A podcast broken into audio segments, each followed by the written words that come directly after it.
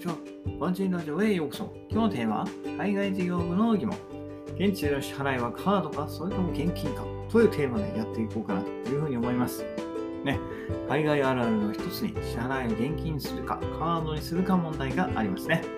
はい、これはね、もうどこの国に行くにもやっぱ課題になってきますよね。はい。ね、いろんな国に行くうちにね、私はね、ある一定のね、えー、基準を設けております。それは何かというと、滞在期間がどれぐらいかっていうところですよね。はい。1、2週間程度の短期であればね、カードしか使わません。で、えー、1ヶ月を超えてくるようになってから両替するかどうかを検討します。はい。で、じゃあなんでね、そういうふうにしてるかっていうと、やっぱりね、こう旅行程度の短期間滞在であればね、断然カードの方がね、えー、有利ですね。はい。やっぱ両替にはね、手間がかかるんですよ。はい。ね。日本円をドルに両替して、両替したドルを現地通貨に変えると。はい。ね。場合によってはね、こう日本円から直接現地通貨に両替することもできますけれども、まあ、そのね、えー、両替と同じ、え、行為を日本に帰ってからもするわけですよね。はい。余った現地通貨をドルに変えて、えー、ドルを日本円に戻すと。はい。この往復がね、かなり手間と時間がかかるんですよね。はい。場合によってはね、こう両替カウンターに並ばなければならないですし、空港でのね、両替は手数料が高いので、まあ、わざわざね、両替のために銀行などへ、えー、行く必要があります。事前にね。はい。そういった、うん、手間、時間的効果を考えれば、えー、現地での決済は全てクレジットカード、それか、まあ、デビットカードにしてしまった方が楽かなというふうに思います。はい。クレジットカードであれば、まあ、ショッピング保険もつくのでね、万が一カード情報が盗まれたり、カード自体が盗まれても、まだ救いはありますね。ただね、現金の場合ですと、落ちてしまったら最後、海外に戻ってくることはまずありません。私もね、一度エジプトで落としましたけれども、パスポート、一緒に入っていたパスポートは返ってきたけれども、現金は全部、小銭も含めて全部抜かれました。はい。で、あとはね、こう、慣れない現金でね、お釣りをごまかされる場合もあるんですよ。はい、普通のスーパーとか、あとはちょっとしたね、えー、雑貨屋さんとか行った時に、えー、お釣りをね、ごまかされる場合もあるんで、えー、クレジットカードの方がね、間違いはないです。はい。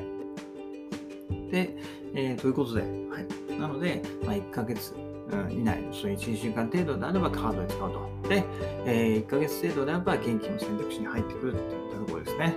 うんぱりね、現地の生活が長くなるなるほど、まあ、現金を使うメリットが大きくなってくるかなというふうに思います。はい。ね、現地でね、生活が長くなれば、まあ、支払いのね、額が増えて、まあ、カードでの手数料が高くついてくると。はい。で、あとは現地のね、地理に明るくなって、老害所の存在も分かるようになってくるというところですね。クレジットカードはね、やっぱ便利なんですけど、まあ、その分ね、両替にかかる手数料っていうのが若干高めにね、やっぱ設定されています。はい。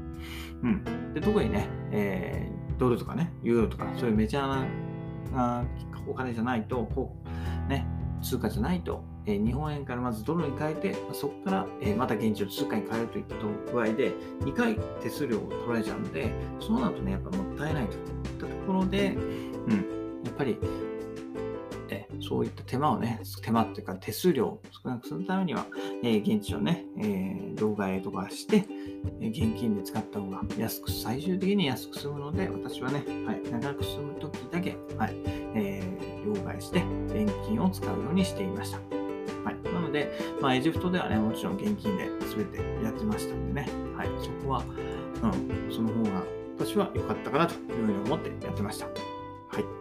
えー、なのでね、現地、海外ね、行った際には、滞在期間で支払い方法を決めるのは、まあ、一つの選択肢なんじゃないかなというふうに思います。ね、ね1週間程度のね、旅行みたいな短期間であればカードのみでいいんですけど、1ヶ月を超えてくるようなら現金でも、えー、いいんじゃないかなといったところですね。うん。はい。まあ、とはいえね、外国で、まあ、日本円から米ドル、うん、で、現地通貨へ両替する場合はね、はい、あの円安になる可能性も大いにあるので、まあ、ドルをね、持参していくのが、まあ、おすすめかなっていうか、最低限かなって思いますね。日本円で持っていくんじゃなくて、えー、非常のね、はい、万が一のお金をドルで持っていくと。はい。米ドルはね、世界の基軸通貨として利用されてるんで、どこでもね、ほぼ同じレートで、えー、使うことが、両替することができますので、に立ちます。うん、で余ったね、米ドル紙幣は、まあ、リスクエッジとして自宅に置いておくのがいいかなと思います。はい、私も実際にね、えーいくらか置いてあります。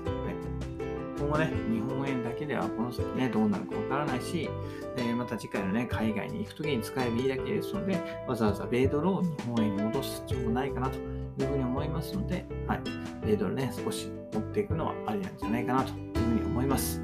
といったところでね、今日は海外事業部の疑問、現地での支払いはカードかそれとも現金かというテーマでお話しさせていただきました。それではまた明日、バイバイ、アバンナイスデー